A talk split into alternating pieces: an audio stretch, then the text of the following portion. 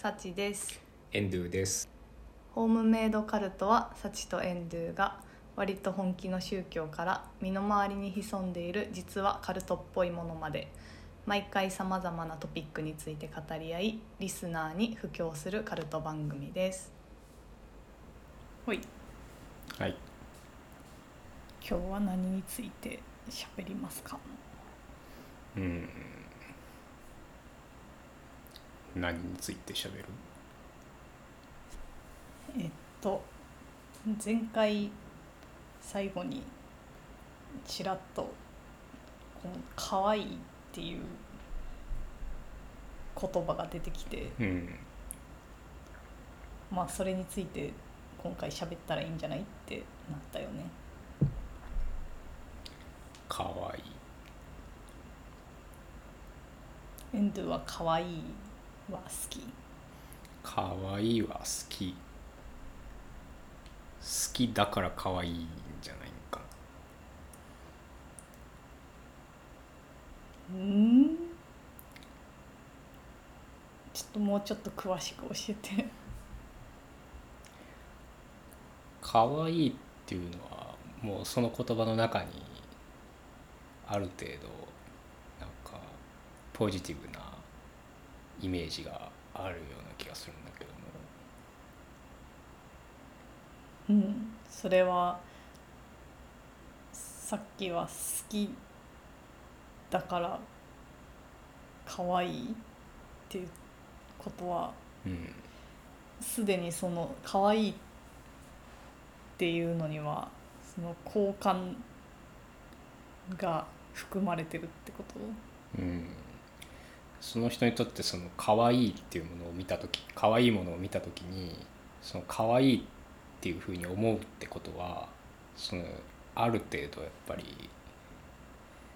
その人の中での好感度があるから可愛いって言ってるような気がするんだけども。ああじゃあさ自分が好きなものってさ可愛いってことなんかな？可愛く自分が好きだと思っていることで可愛くないものはないってこと？うーんいやそれはそうとは限らないんじゃない？うん。別に可愛いわけではないんだけども好きなものかっこいいとか別のジャンルにカテゴライズするものはあるんじゃないかなその人の中で。そうね、まあ、確かにそのいろんなまあポジティブな形容詞うんのうちの一つってことなんかな。うん可愛いはいいことなのかな。かわいい。うん誰にとってっていうので変わってくるんじゃない？うん？誰にとって可愛いかでそれがいいことか悪いことかが変わってくる。うーんそうやね。誰にとって可愛いかというかその可愛いっていうことが誰にとっての可愛いなのか。うん。そうやね。なんか自分でなんか自分のクオリティとして可愛いって思うのか、まあ、人を可愛いと認定するのかうんによっても確かに違う気がするね。その認定する認定することがその認定した人にとっていいのか悪いのかっていうのもあるしその認定するっていうその行為自体が他の人から見ていいのか悪いのかっていうこともあるだろうし。うん。せやな。なんか。かわい。いかわいいって言われたことはある？あるんじゃない？それは嬉しい。えー、どうかな？子供の時とか可愛いとか言われたことあるんじゃないかな、覚えてないけどな。それってう嬉しかったような気がする？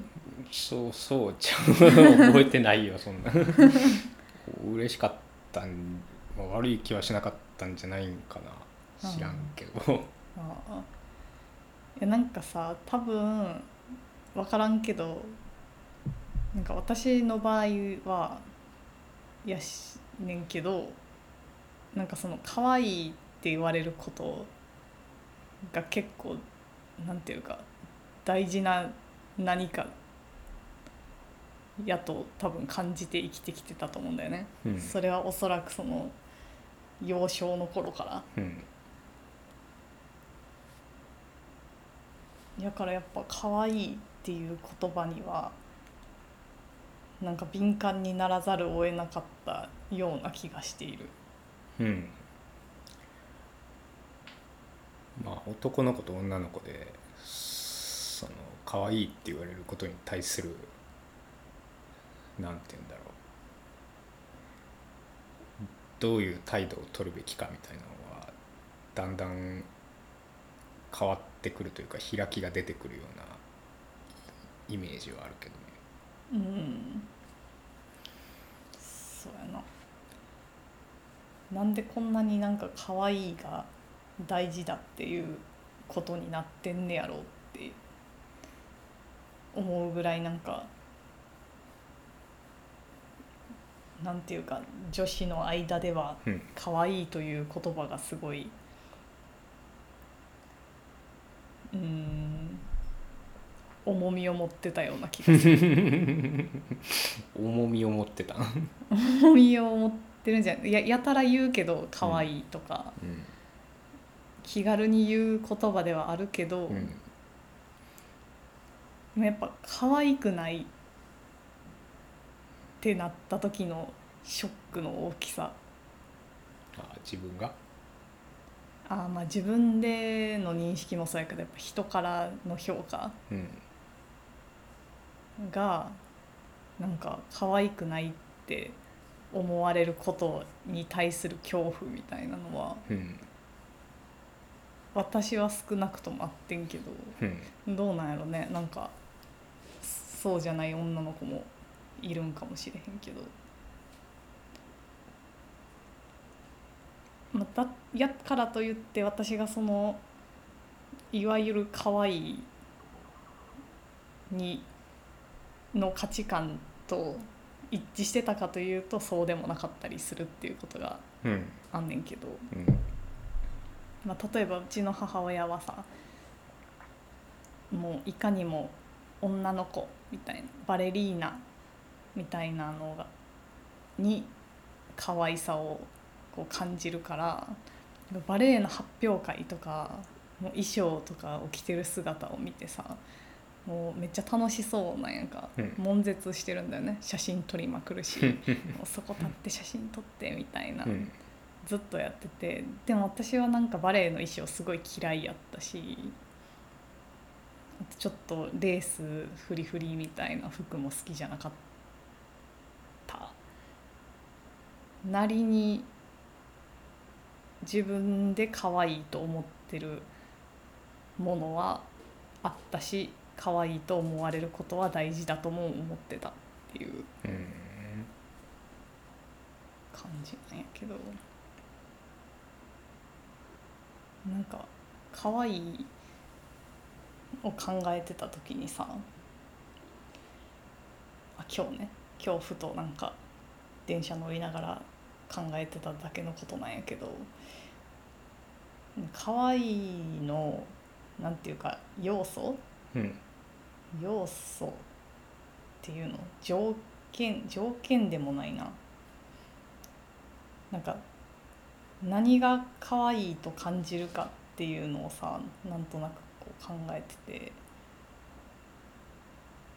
まあ、例えば大きいっていうのと小さいっていうのがあった時にうん。どっちが可愛いと思う？小さい。そうやんな。私もそう思う。とかなんか強いと弱いっていうのがあった時にどっちが可愛いと思う？弱い。そう。なんかこれんなんなんかなって思ってた時にうん。やっぱなんか弱いもうん。のに対して持つ感情なのかなってちょっと思ったりした。うんなんか赤ちゃんは無条件に可愛いといううん。認識がまあほとんどの人にあると思うんやけど、うん。やっぱそれって圧倒的にこう弱いというかうん。守られなければならない存在うん。だからこそうん。可愛いって思う。うん。思ってしまうじゃないかなって思って。うん。あーそうだね。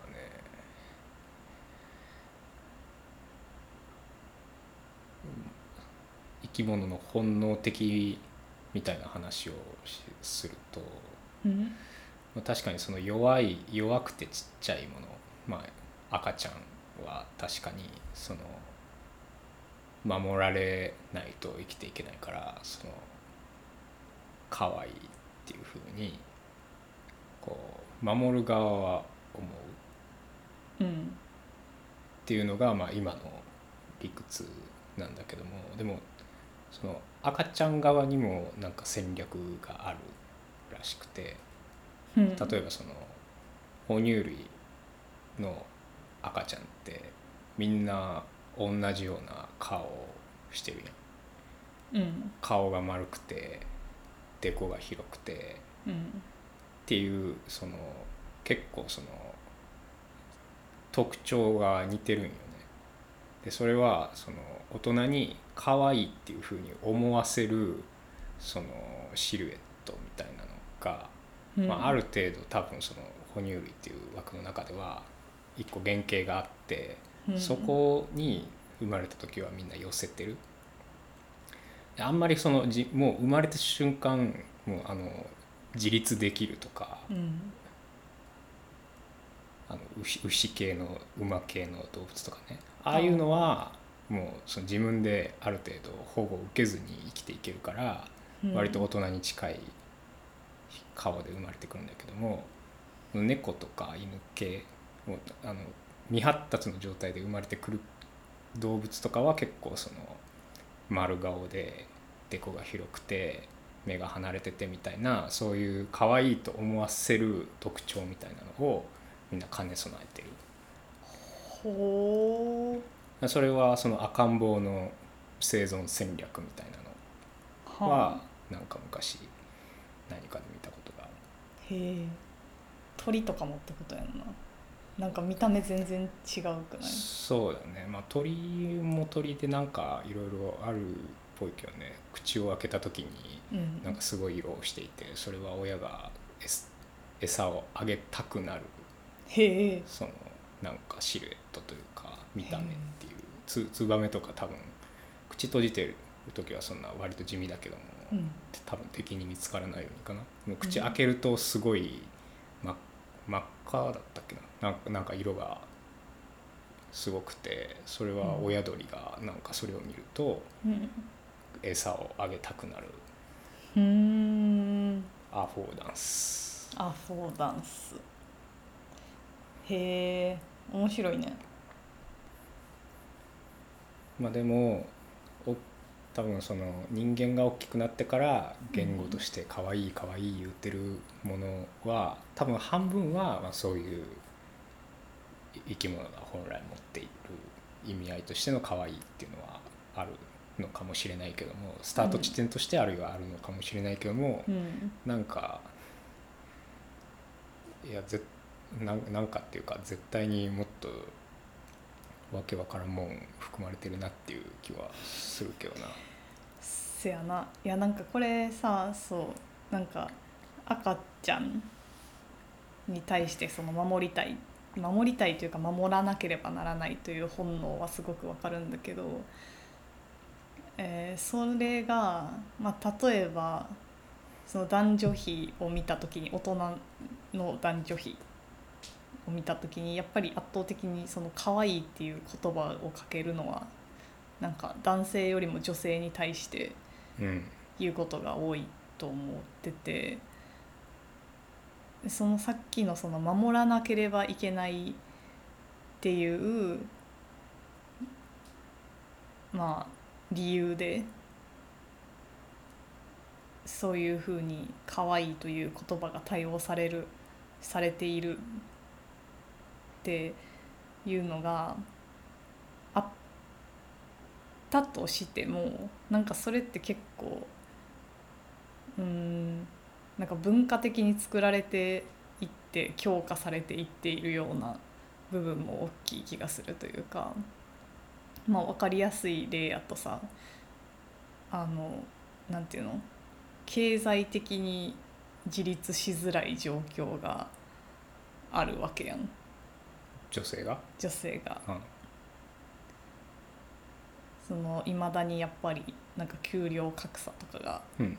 あるわけでで制度的にもやっぱり一人で生きていくにはなんか女性の方がちょっと厳しいかもしれないなみたいなうん。のがあってなんかそれをさなんていうか可愛さをなんか女性の可愛さを強調することによってなんかよりその守られなければいけない存在であるっていうことがなんか強化されてるというか。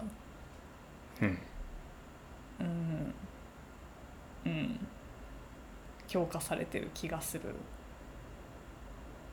なあって思って。だからなんかやっぱり守られるってことはなんかまあ弱者っていういう言葉はなんか微妙かもしれへんけど。うんでも弱い立場に置い置かれているしなんか女性自らなんかこう可愛さ可愛くなることを求めることによってうん。その弱者的立場を取って守られるものとしてうん。その自分よりも強い異性に守ってもらえるうん。ものになることによってなんか弱者ではあるけどなんていうか負け組ではないみたいなうん。ポジションに行くっていうなんか戦略を取っているような気がするなって。まあ生き物的には鉄板の戦略うん、になるわけやからかな。でもそれをなんかなんで男子はやらへんねやろうってもう。うん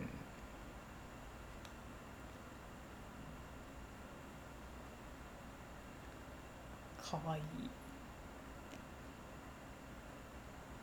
戦略。ちいかわ。ちいかわ。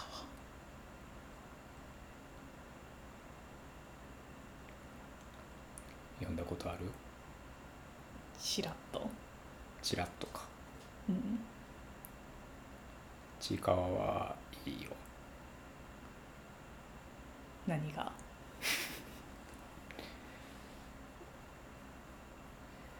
うん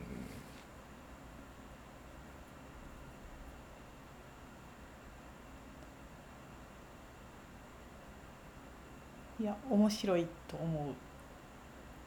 私も。いやちいかわの可愛さはなんかあれかな。こう可愛いって人が思うことのなんかリアルさみたいな。書いてるような気はするかもしれん。うん、いやなんかこうキティちゃんとかさ、うん。まあ単純、まあ、ピピカチュウ？くまモンや単純にこう見た目が可愛いものを見てさ、うん。まあうちのタヌキもそうだけどもそれに対してこう「カーキャーかわいい」みたいなになるのはうん。なんかもうただそれだけうん。なんていうの？その見た目に単純にこっちが反応してうん。でそのまあ可愛いって思うことは多分その多分生き物としてはこういいこととしてえある程度なんかこうそれ自体がエンエンターテインメントというかうんうん 快楽として思うようになってるからなんかただの反応うん。としてまあ成立してるんやと思うんやけども。うん。ちいかわは、まあ、もちろんその見た目の可愛さに対してキャー可愛いっていうのはあるんやけどもうんそのちいかわの漫画の中で描かれてるちいかわたちの扱いよね。うん。まさにあれ？この子ちょっと大丈夫かなみたいな。うん。まさにこうし社会的ないわゆるいつでも転落してしまいそうな気配を持ってる弱者みたいな。うんうん。でも本人はそれに気づいてない。うん。すごいいいいい子たちだからうん。なんかポジティブに幸せにやってるんだけども、うん。こういつでも転落できちゃうみたいなうん。危うさみたいなのが常に漂っていて、そういうものに対してああってなるのは、まあ、それもなんか一種の可愛いみたいな。ちいかわのその可愛さを結構ある意味強化してるうん。ような気がしていて。うーん。なるほどね。いや結構そうやね。なんかちょっとしか読んだことないけどなんか割とダークなネタが多い気がしてんねんけど、うん知ってる？日雇い労働者やからねあの子たち。そうそうらしいね。そう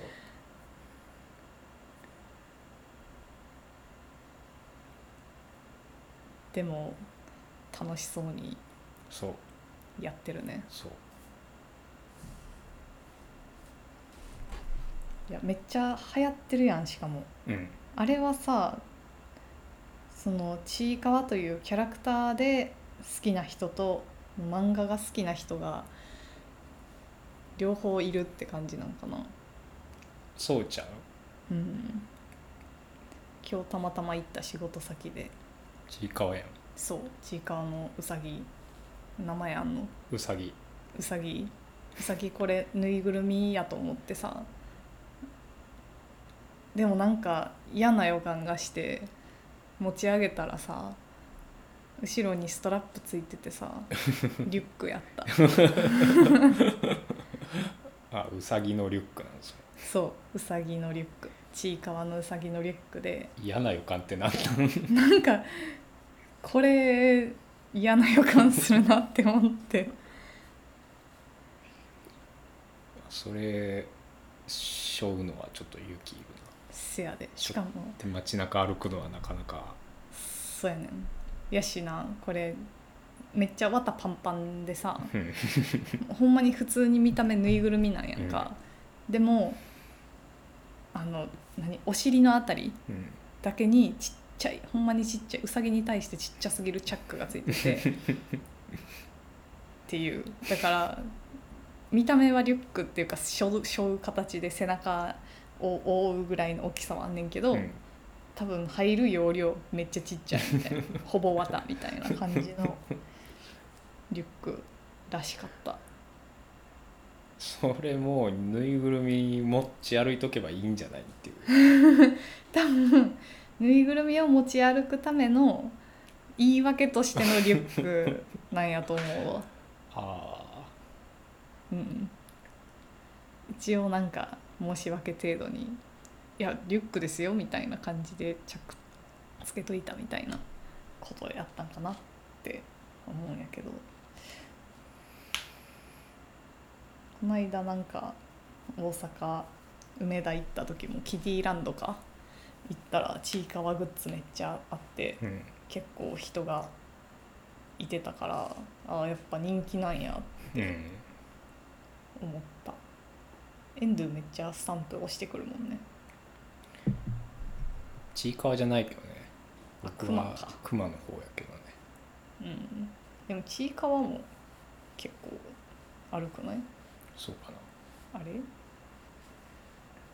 じゃあ違うかもしれん。僕は熊の方が好きやから。クマも可愛いけどね。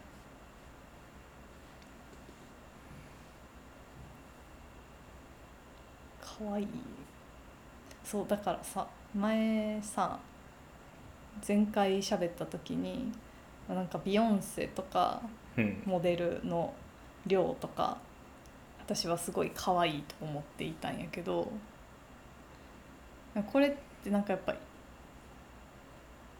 その2人に共通してるのってなんかあんま弱そうじゃないっていうか、なんか守られるべき存在っていう感じとは割とかけ離れてるというか特にビヨンセとかさ、うん。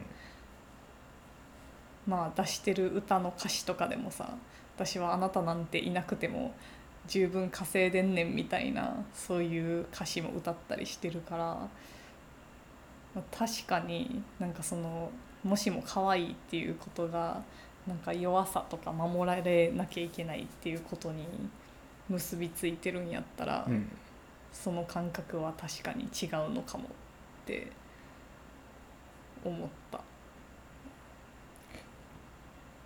ちょうど僕らが高校生とか中学生ぐらいの時からそのなんつうの可愛いっていう言葉が持つ意味みたいなのが急に広がりだしたような気がするんだけはあまあもはや海外で通じるもんね。可愛い。どそうね。まあ海外に行った可愛いはうん。なんかもうだいぶテンプレ化というか、まあイメージとして固定化されたイメージとしてうんなんか輸出された感じはあるけども、うん僕らが高校生ぐらいの時に使ってた、まあ特に女子高生が使ってた可愛いって意味合いはうんマジで意味がわからんかったって当時思ってたよ。あー。まあなんか気も可愛いとかさなんかそのぐらいに言われ言い出した？もしかして。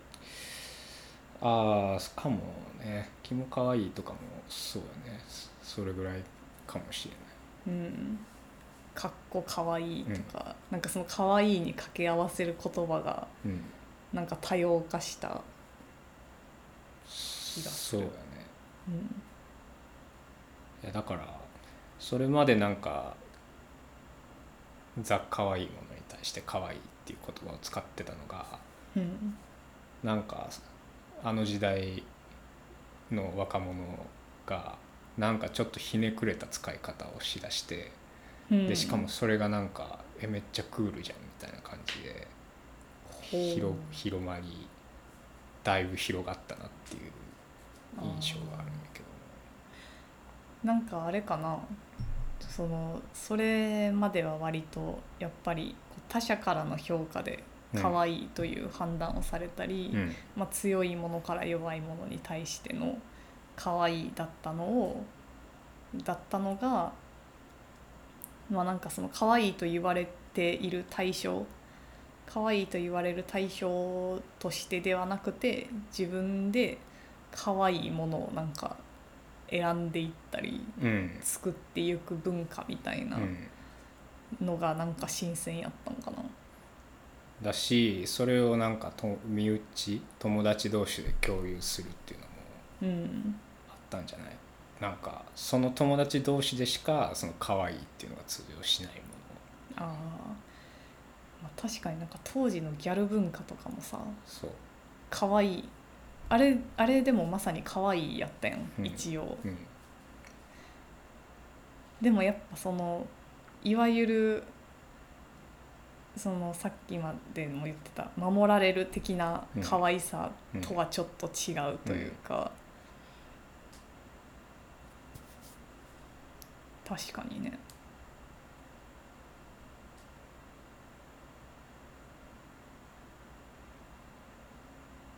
なんかだからあれぐらいの時代になんかその自分たちのカルチャーとかカルチャーとまでも言わなくてもいいんだけどもなんかその、仲のいい子同士で何かを褒めたい時何か共通のなんかいいものこれいいよねみたいなことを言いたい時にうん。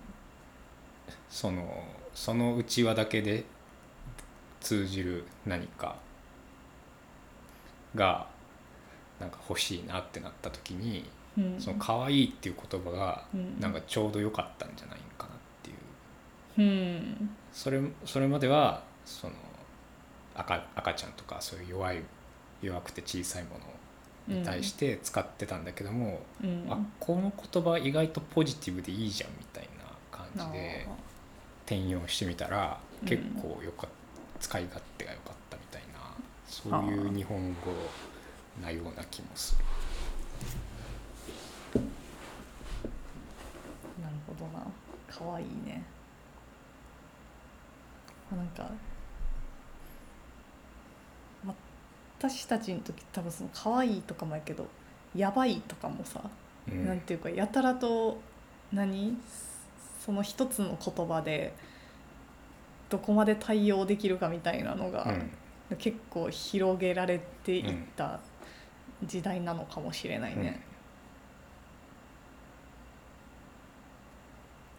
なんか最近両親とご飯食べに行って喋ってた時に結構母親が「やばい」っていう言葉を使うようになってて なんかびっくりした。なんか前そんなに言ってなかったような気がすんねんけど、うん。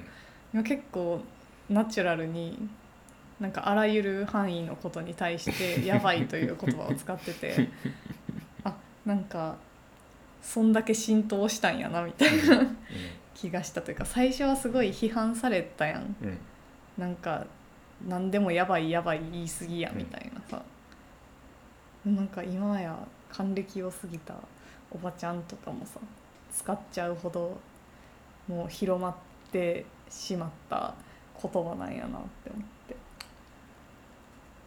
あああいうのを批判する人はよく分からんけどね。ね。絶対さその人たちがさ何？若かりし頃もさ何かしらはあったと思うよ。ね。昔の使い方ではない言葉をの使い方を絶対してるよね。しなんかそれが知っているか知らんかっていう。うんところはまあ人によるとは思うけど。なんか「やばい」っていう言葉を使いすぎるっていうことに対するうん。なんか一個反論として、うん。その語彙が少なくなると自分の感情をその表現することができなくなってうん。あの切れやすくなるへえほんまか？っていうそうやんな。感じはするけどもそれ誰が誰がそんなこと調べたんっていう。いやだって言葉の数なんてボキャブラリーの数って多分言語によってだいぶ違うからさ。うん。なんかじゃあそのボキャブラリーが多い言語を持つ国の人たちはその切れにくいのかみたいなうん話になってくると思うんやけどもうんそうかなっていう、せやな、うん。それはなんかもうちょっとねリサーチされなければうん。わからないことのような気はする。うん、いや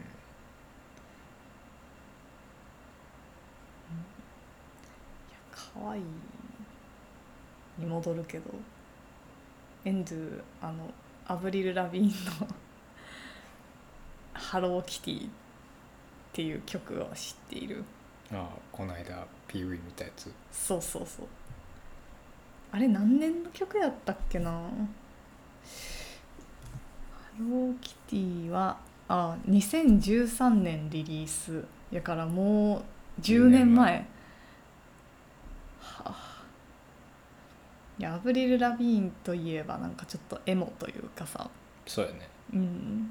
なんかちょっといつもなんていうの？暗いというか なんか陰キャな感じが。陰キャ？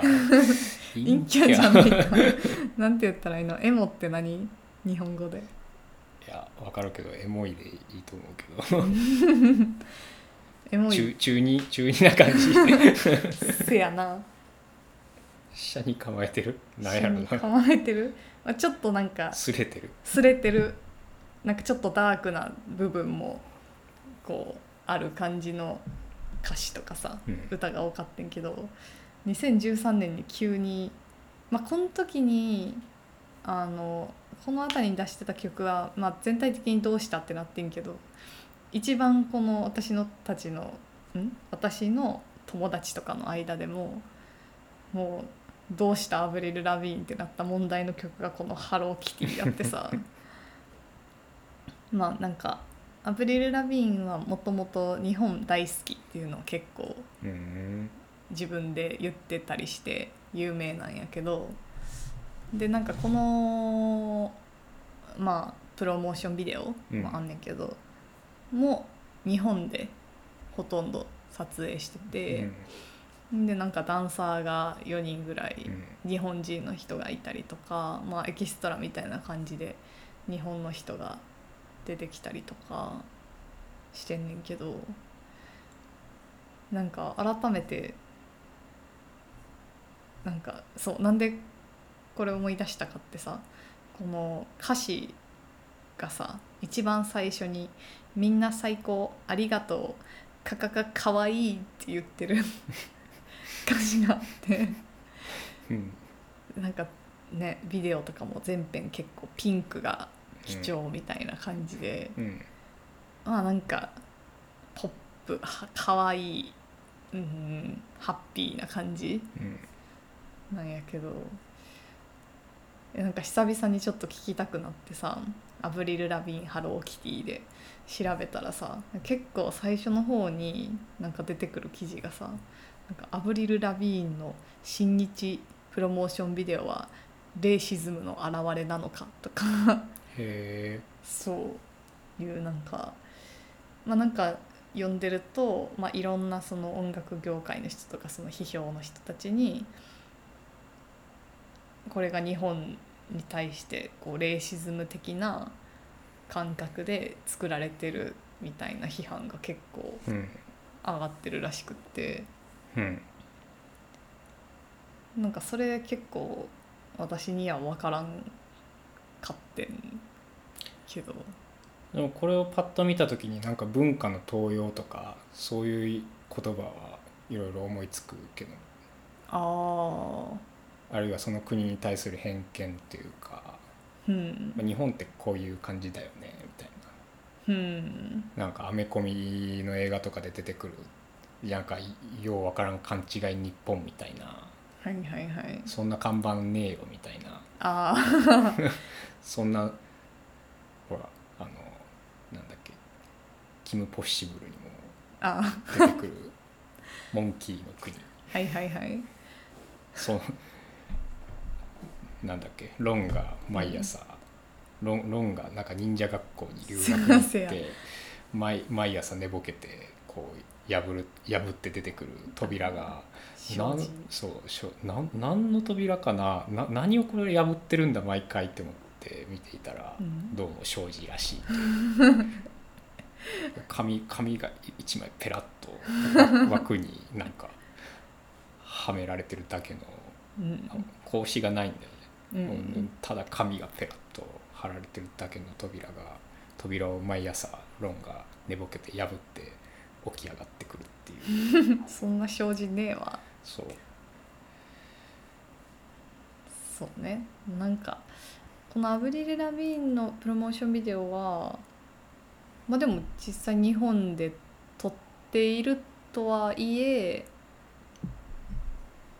まあ、確かになんかその出てくる人とかアブリル・ラビーン自身のファッションとかは、うん。なんかうーんと日本のえっと何？局地的じゃない？何？その場所特有のファッションというか、うん。えっ、と日本人全体を見た時にそのファッションしてる人そんな多くないけど、うん。まあなんか原宿とかうん。のイメージうん。とかのなんかいわゆる J ファッション的な、うん。うん、感じなのかなっていううん。見た目うん。をしてて。まあ確かになんか海外でその J ファッションとかはやっぱ一部の人にすごい人気らしいということをなんか最近知ったからさ。でそれがまあなんかそのアブリル・ラビーンも多分おそらくそういう文化が好きなんやと思うんだよね。うん。だからそこをまあ自分がミュージックビデオを撮るときにうん。そこにフォーカスを当ててるようなうん。そういうファッションで撮ってるっていうことになったんやと思うけど、うんまあ、もしかしたら見る人によってはそれはなんていうか本当の日本じゃないとかうん思うんかな。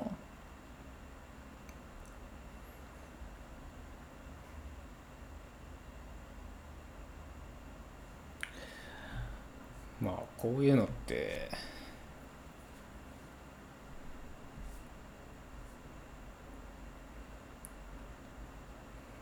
いやまあこれもだから文化の東洋の問題につながるんだと思うんだけども。うん。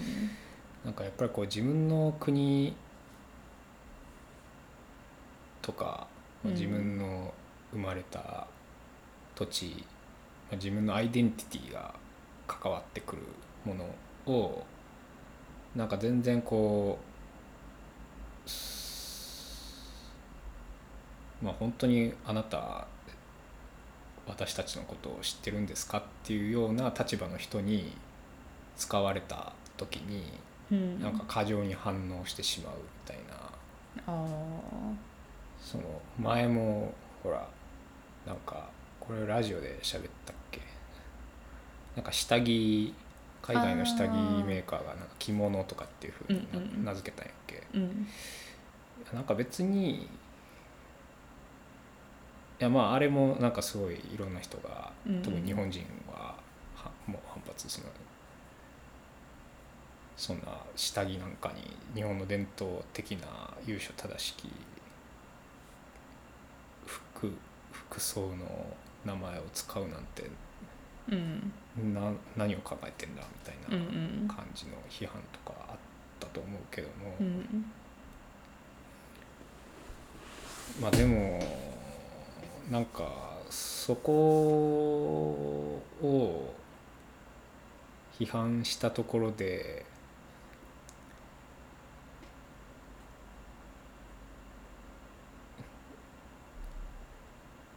なんかあまり意味はないような気がしていて。うん僕らがもうすでに今使ってるものとかうんあるいはその文化とかだってうん別にゼロからそこにあったわけじゃなくていろんなものが混ざって多分誰かがこれいいなって思ったやつがこう取り入れられてみたいな歴史を繰り返されたきた上で今に至ってるから。そのむしろそのなんか自分たちのものが別のものに転用されて新しいものを生み出していくみたいなことの発展をなんかそういう批判ってちょっと妨げないだろうかっていうふうに僕は思うよね。うんなんかそのなんだろうな明らかに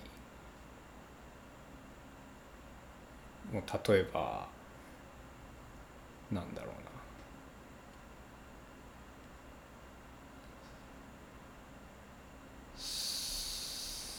まあちょっといい例は思いつかないけどもそのアジア人のことをこう踏みつけてる白人を描いたなんかポスターとかがあったとして、そういうのは、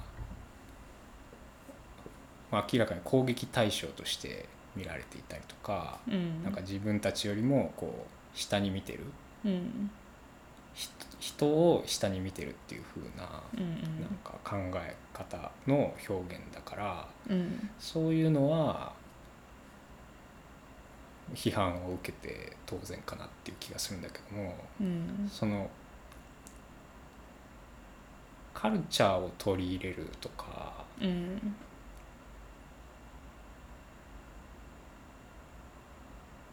まあそうやな。びそのそのその人たちが持ってるこビジュアルをなんか真似てみるとかっていうのはうん。なんかむしろ興味があるからうん。興味があるししかもそれをクールだと思ったからうん。自分たちもやりたいっていうふうに思ってやってることなんだからうんそれを文化の盗用と言ってしまうのはうんなんかもったいない気がする。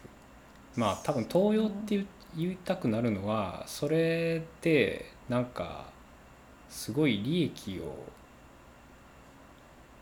得てるように見えるからなのかもしれないけどね。そうやね。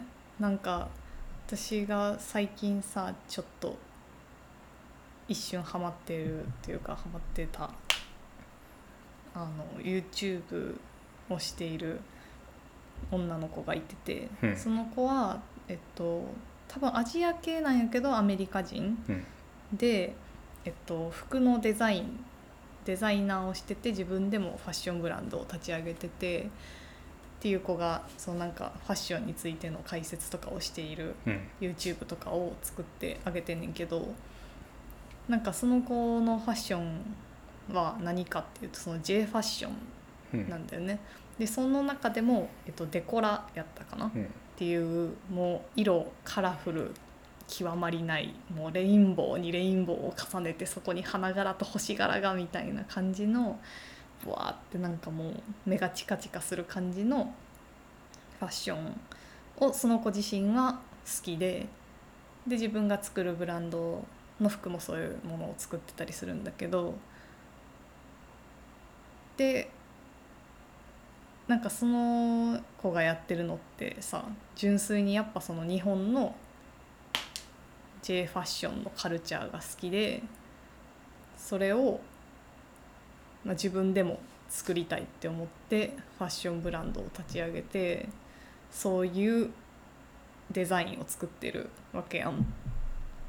でなんかその子はその自分のそのデコラっていう種類のファッションだけじゃなくて YouTube の動画を作る時は、まあ、例えばビジュアル系とか、まあ、量産型とか日本のそういう原宿とかで流行っているような原宿だけじゃないか、まあ、なんか日本で流行ってたりとかそのファッションの日本のファッションとしてすでにこう確立されているようなものを紹介するっていうことをやっててなんかそれが全部なんていうの日本人じゃなくて、まあ、アメリカ人やったりとかもしかしたらアメリカじゃない国かもしれんけど基本は英語でやり取りしててでもなんかイスラムのヒジャブかぶりながら夢かわいい系ファッションとか。夢かわい。いなんかいろいろなんか紹介してたりとか、まあ、そのそれぞれのファッションを、えっと、好きな人たちとかにこうインタビュー形式でそのファッションがどういうものなのかみたいなことを語ってるおしゃべりしてるみたいなのがあってめっちゃ面白いんやけど確かにそういうのを見てて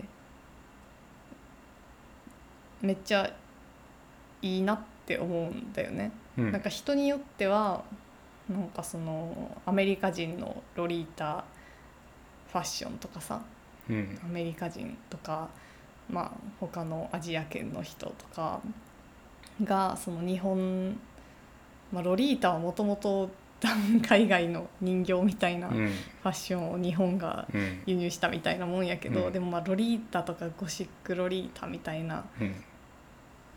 言葉としては日本でまたさらになんていうの発展してきた歴史があると思うんやけど、うん。なんかそれを海外の人がやることに対してもしかしたら批判的なことを言う人もいるんかもしれへんけどうん。私はなんかめっちゃいいなって思っててただやっぱそのうんいやそれは違うってやっぱり思ったのはその私が今言ってた YouTuber の女の子がその今めっちゃ流行ってるシーンっていううんファッションブランドあるやん。うん。めちゃくちゃ安いうん。中国のうん。会社なんだけど、うん。なんかそこに自分のその YouTuber の子のデザインがもうほぼほぼパクられたみたいなうん。ものが売られてて、うん。なんかそうなったらやっぱ違う気がしてしまうっていうか。もちろんそのさあシーンも誰かがやってたファッションの感じがいいと思ったからそれをなんていうの？デザインに取り入れたということはできるのかもしれへんけど。うーん。なんかでもすごい似てるんだよね。うん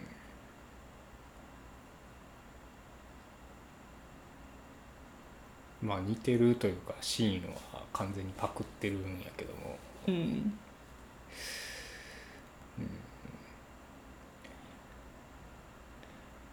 なんかその個人の創作をパクるっていうこととそのカルチャーをうん模倣するっていうのはなんかやっぱり違うことなんじゃないかああそうだね、な。うん。それは全然違うね。確かに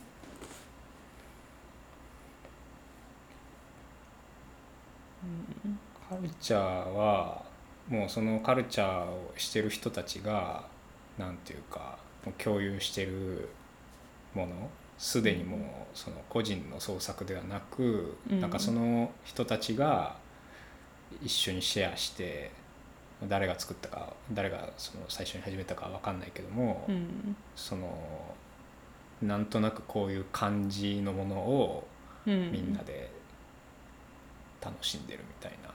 うんうん。それをなんか外から外にいた人が見てあいいなって思って真似をするっていうのはなんか今までもよくあったことだろうしうん。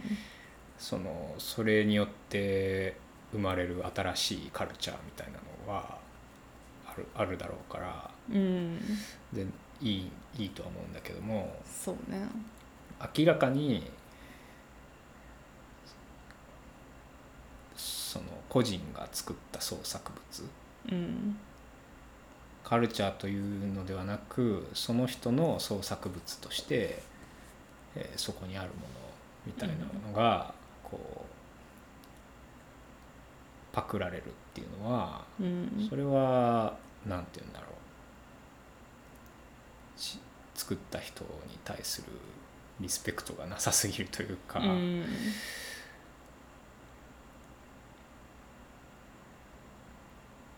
まあ、シーンはね。っていうかまあそうだね。中中国企業はそういうことしがちみたいな イメージがあるけどあれはな何なんだろうね。ほほんまにそう,、そうなんかな。そうだとしたらなんかうん。どういう文化なんやろうっていうのは、うん。どういう価値観なんやろうっていうのはずっと不思議には思ってるけどね。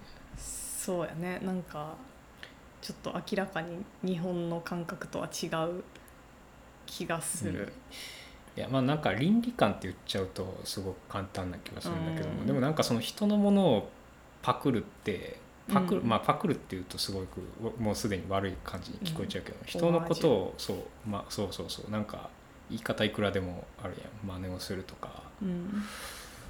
なんかいや実は行為としてはよくあるというか、うん、みんなだって実際さその子がファッションブランドとしてやってること自体もその日本のそういう女の子たちのファッションを見ていいなって思ったところを取り入れていって、まあ、自分のうんブランドとして作り上げていってる、うん。うん。からなんかやってることはすごく似てるうんと思うんだよね。そう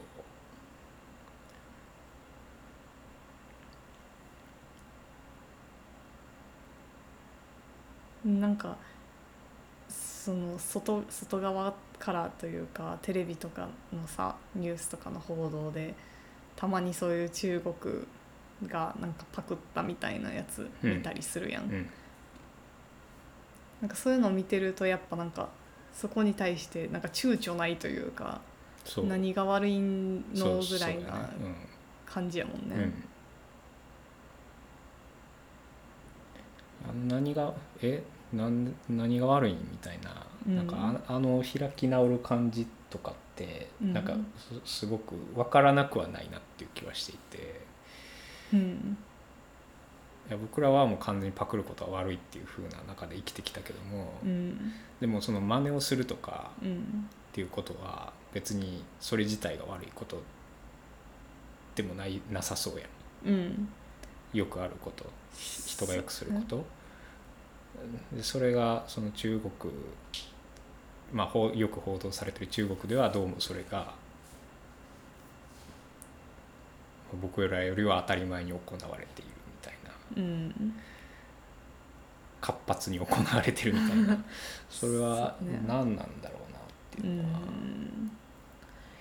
でそれをこう悪いっていうふうにこううん断言するこちら側のその価値観っていうのも何なんだろう気はしていて、いやでもこれってさなんか私のイメージやけどさ、日本ってそういう伝統とかをさ家族とかそのコミュニティのなんていうの限られた単位で継承していくっていうことにすごいなんか美徳、うん。なんか美しさみたいなのとかなんかそこにこだわり結構ある気がしててなんかその世界ではむしろ真似してどんどんそれをなんか学ぶことがめっちゃ大事みたいなことが教えられてる気がするんだけどで逆にでもその外にそれがなんか出てしまうことをすごく恐れるうん。ようななんか文化がある気がする。なんか考え方として。うん伝統の継承みたいなさ。うん。アメリカとかはもうちょっとそのなんか商業的な意味での資本主義的な意味でのなんていうのパクリ禁止というか。禁止じゃないけどその何商標登録的なうん厳しさがある気がすんねんけどなんか日本はそのなんか感覚よりも先にそのなんか家とかのなんか継承されていくものとしてのなんか外にパクられることを嫌うみたいな感覚がありそうな気がする。まあ、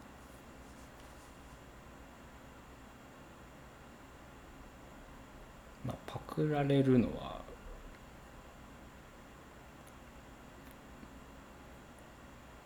まあパクられる側の気持ちはまあ分からんけどもでもそのパうん。パクるパクるハードルの高さがなぜそこに設定されるかだよね。うーん。うん。確かになんか一応私たちはまあ中国はやりすぎだ的な感覚を持ってるけどそれはどっから来てんのか。うん。まあでもそれは、まあ、中国に対するそのき気持ちっていうのは、まあ、多分そのアメリカ的な資本主義社会としてのルールにのっとった価値観だとは思うんやけども。うん。そのパクパクったことでパクられた側はその独占していれば得れたはずの利益が得れなくなるしパクった側はそのひパクられた側が頑張って作ったものを一瞬でパクることによってうん。その利益を得てしまうみたいな、うん。そういうずるさみたいなところに不公平さみたいなところに多分みんな怒るんやと思うんやけども、うん。それはすごく資本主義社会的な構造の中でのうん。ルール違反というか。せやね。価値観のような気はする。うん。い家家うん。まあちょっとあんまりさっきの日本的なやつのがいまいちピンとこなかったんやけども。どうどういうのがあるかな伝統芸能。えー、でもさなんか歌舞伎とかってさ結構家とかで守ってるもんなんじゃないの？もちろんそのパクられないように守るみたいなことは多うん分すると思う、うん。だってそれこそだってそのルールがない。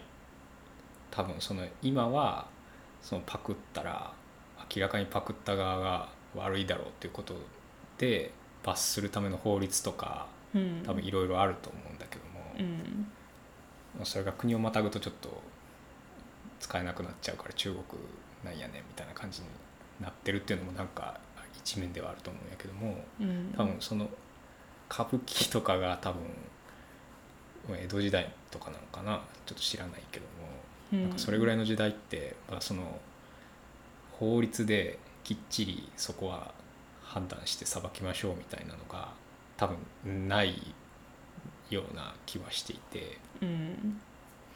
それこそ奉行所でのなんかお奉行様の判断とかになっちゃいそうな気がするんだけども。うん。ってなると自分の身は自分で守らないといけないみたいなうん。感じだと思うんだよね。うん。そうなってくるとやっぱりその一子相伝というか門外不出のうん秘伝。秘術みたいな感じになっていくんかなっていうああ気がしていて。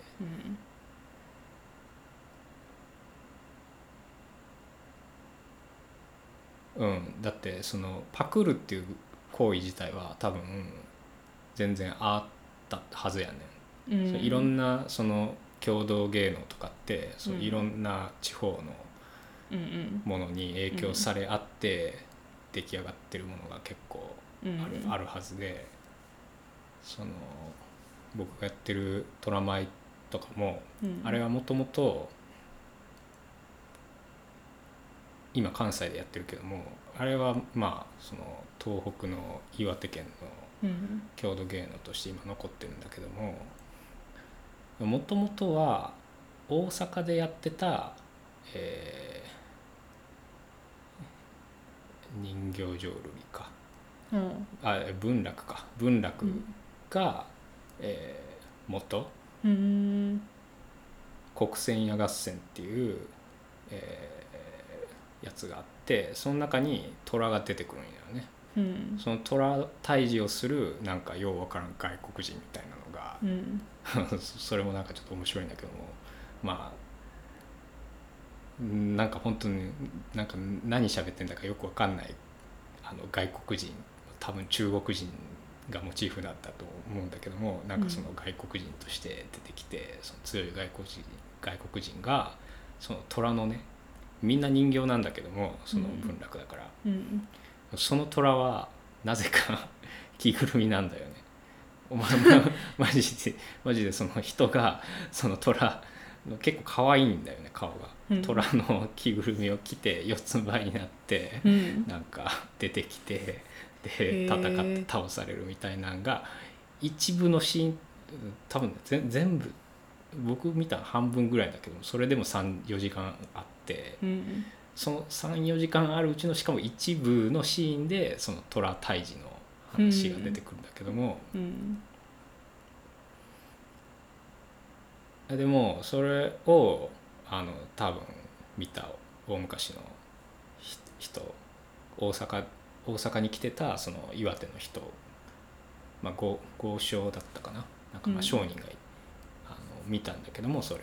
うん。めっちゃいいってなって、うん。それをなんか地元に帰った時にやってみようってなったのが、その今の虎舞の起源っていうふうに言われてるから、うん。普通になんかそういうなんだろうパクるみたいなことは、全然昔は昔からあったんだとは思うんだよね。うん。ただ人の気持ちとしてやっぱりパクられたくないっていうのは多分あるだろうから。うん。まあその頑張って作り上げたものだしね。そのいきなりそんなパッと見でパクられるのは多分気分良くないだろうから、うんその一子相伝みたいなのは多分素直な気持ちとして人の素直な気持ちとしてあるだろうからなんかそれがこう日本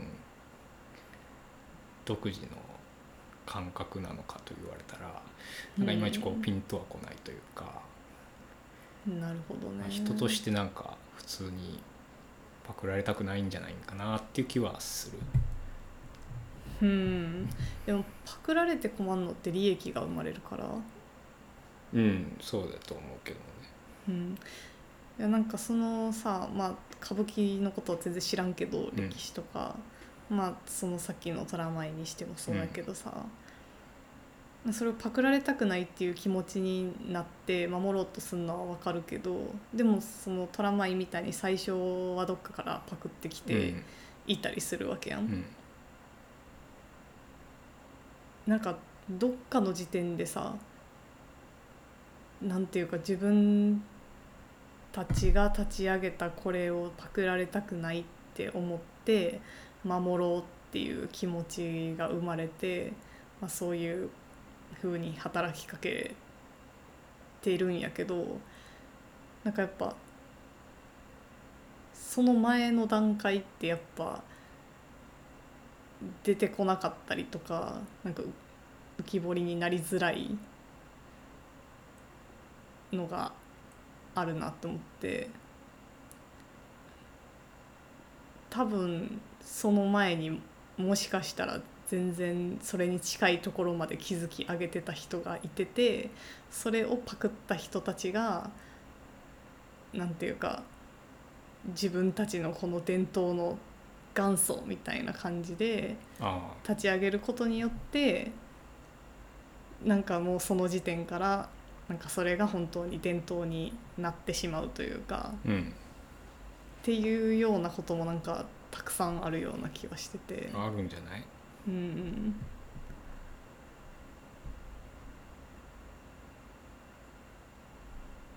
金か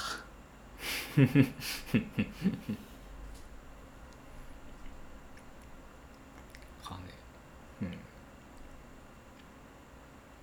なんかやっぱ今の時代その守られなければとかパクったやろうって言ってなんか問題になったりとかみんなが一緒になって怒ったりする事柄って意外と実はでもなんかいやそれ自体もパクられてたんじゃないんか誰かからみたいなこともなんか多いんじゃないんかな。なんかそれを知らないからすでにその伝統日本の着物が伝統であるみたいに言われてるものがなんかどっかに何下着として使われるうん。ことに対してなんか一緒に怒れてしまうというか。うん。あでもこのめっちゃ話戻るけどアブリル・ラビーンのこの曲に対してなんか批判的なこと言ってるのはなんかどうも海外のメディアっぽい。なんか日本のメディアとかじゃなくニューヨーク・デイリー・ニュースをはじめとした複数のメディアとかバズフィードの編集記者とか書いてあるわ。うん。まあまあそれはそれで別にいいんじゃないっていう気はするけどね。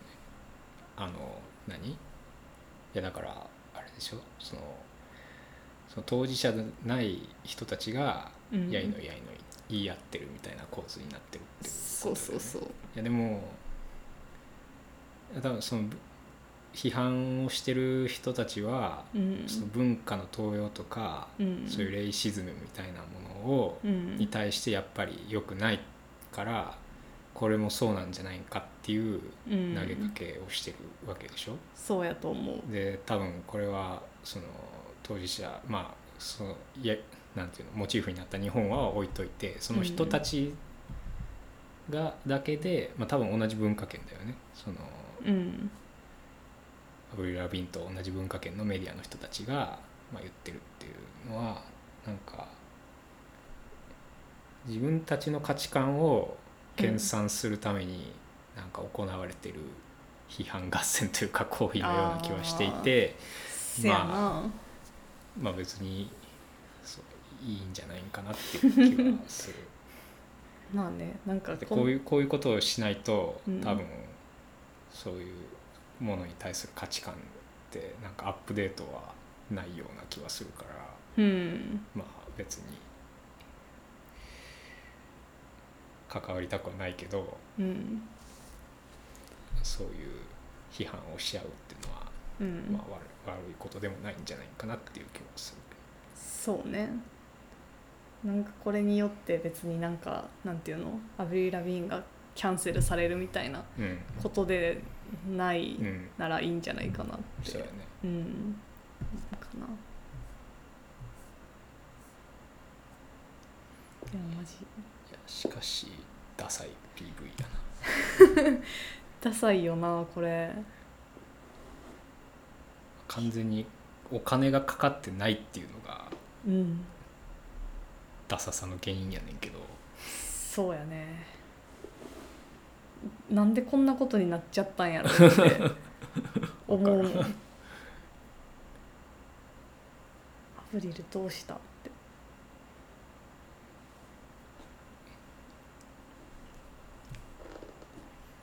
えこの時っていやちゃうなもうちょっと後か。いやちょうど日本高くなかった。うんああそういうこと？まあそれはあるかもね。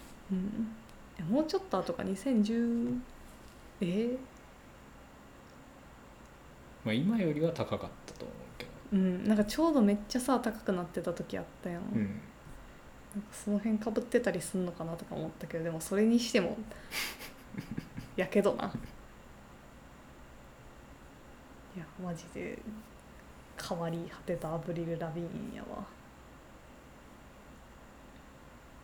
なんかパッと見はさなんか今までのアブリルよりまあこれの方がパッと見はその可愛いカテゴリーには入ると思うんだけど。うん。でもやっぱ私は前のアブリルの方が可愛いと思うんや、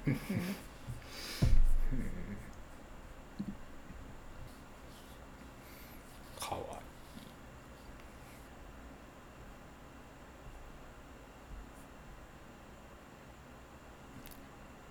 さよなら。さよなら。